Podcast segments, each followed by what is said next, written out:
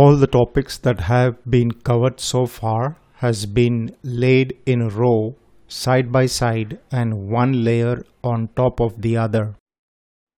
This kind of becomes the foundation for further building upon.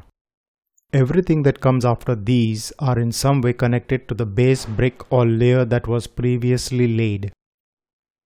Last week, I laid the foundational brick or layer of the importance of studying the scriptures for yourself instead of feeding on the labor of someone else.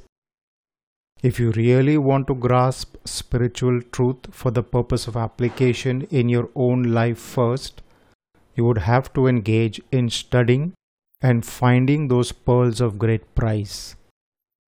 In this episode, I am sharing with you from my own personal study and the revelation by the Holy Spirit.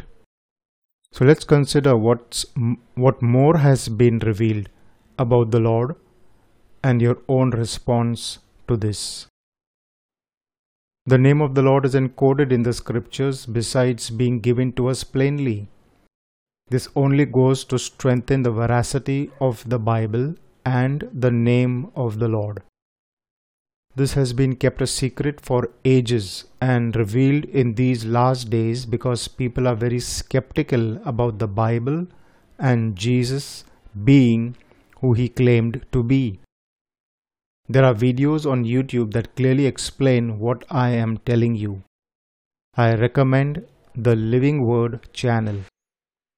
Religions have claimed far too much for themselves which on research show otherwise. Lord Jesus is surely committed to testifying to the truth. You either accept what he says is truth or you reject it. It may become clearer to you as we continue this journey. In the first episode, Jesus is placed as the foundation of this house.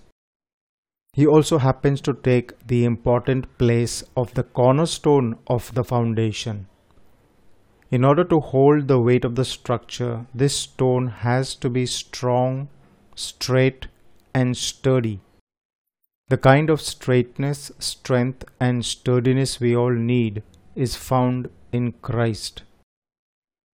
Why has Jesus used the metaphor of stone for himself? Jesus has used the word picture of a stone to express his character in relation to truth. Isn't he conveying that he is unbending when it comes to the way to be made righteous, to what is truth, to true holiness and faithfulness? Because he is straight, he will see that you too are upright and aligned to the will of God there is ignorance and confusion about what the will of God is. This is because no one in our day and time has ever seen or heard God's voice directly at any time. The scriptures are accepted as the voice of God by all who have taken the time to do research on it. We all should have a proven guide who knows his way around. Jesus himself happens to fulfill that place. You surely do not want to be found misaligned or slanting, do you?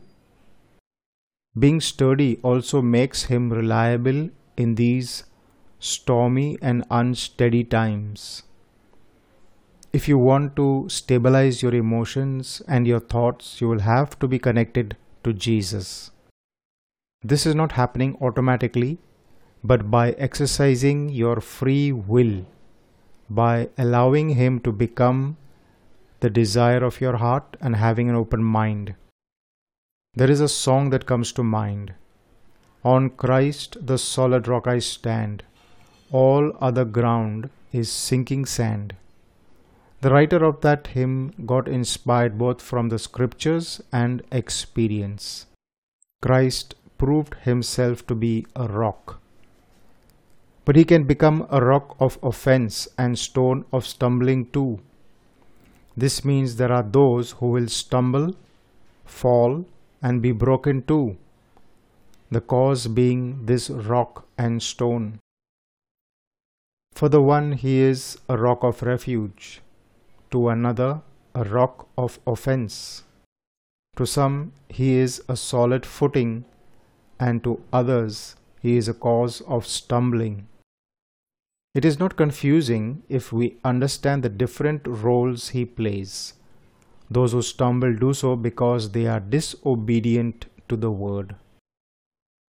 People are offended with the claims of Christ due to their own unbelief. If you are one who trusts Christ's, God's cornerstone, you will not be disappointed. This stone will not prove faulty. If you build your life on this stone, your life will not crumble in the storm. If you hide behind this stone, you will be safe. If you stand on the truth of this stone, you will not be ashamed. Getting offended could be the outcome of a difference of perspective and belief. Everything he says is not always pleasant to hear, but for those who have ears to hear, it is a key to freedom. If he has not returned yet, I will be on Hub Hopper with another revealing episode. Thank you for joining me on this one. You can write to me on jeff0stella at hotmail.com. Do pray for us, do support us, do share with others about Metamorph with Jeffrey on hubhopper.com. And also, we look forward to your support financially. Do write in for more details. Thank you.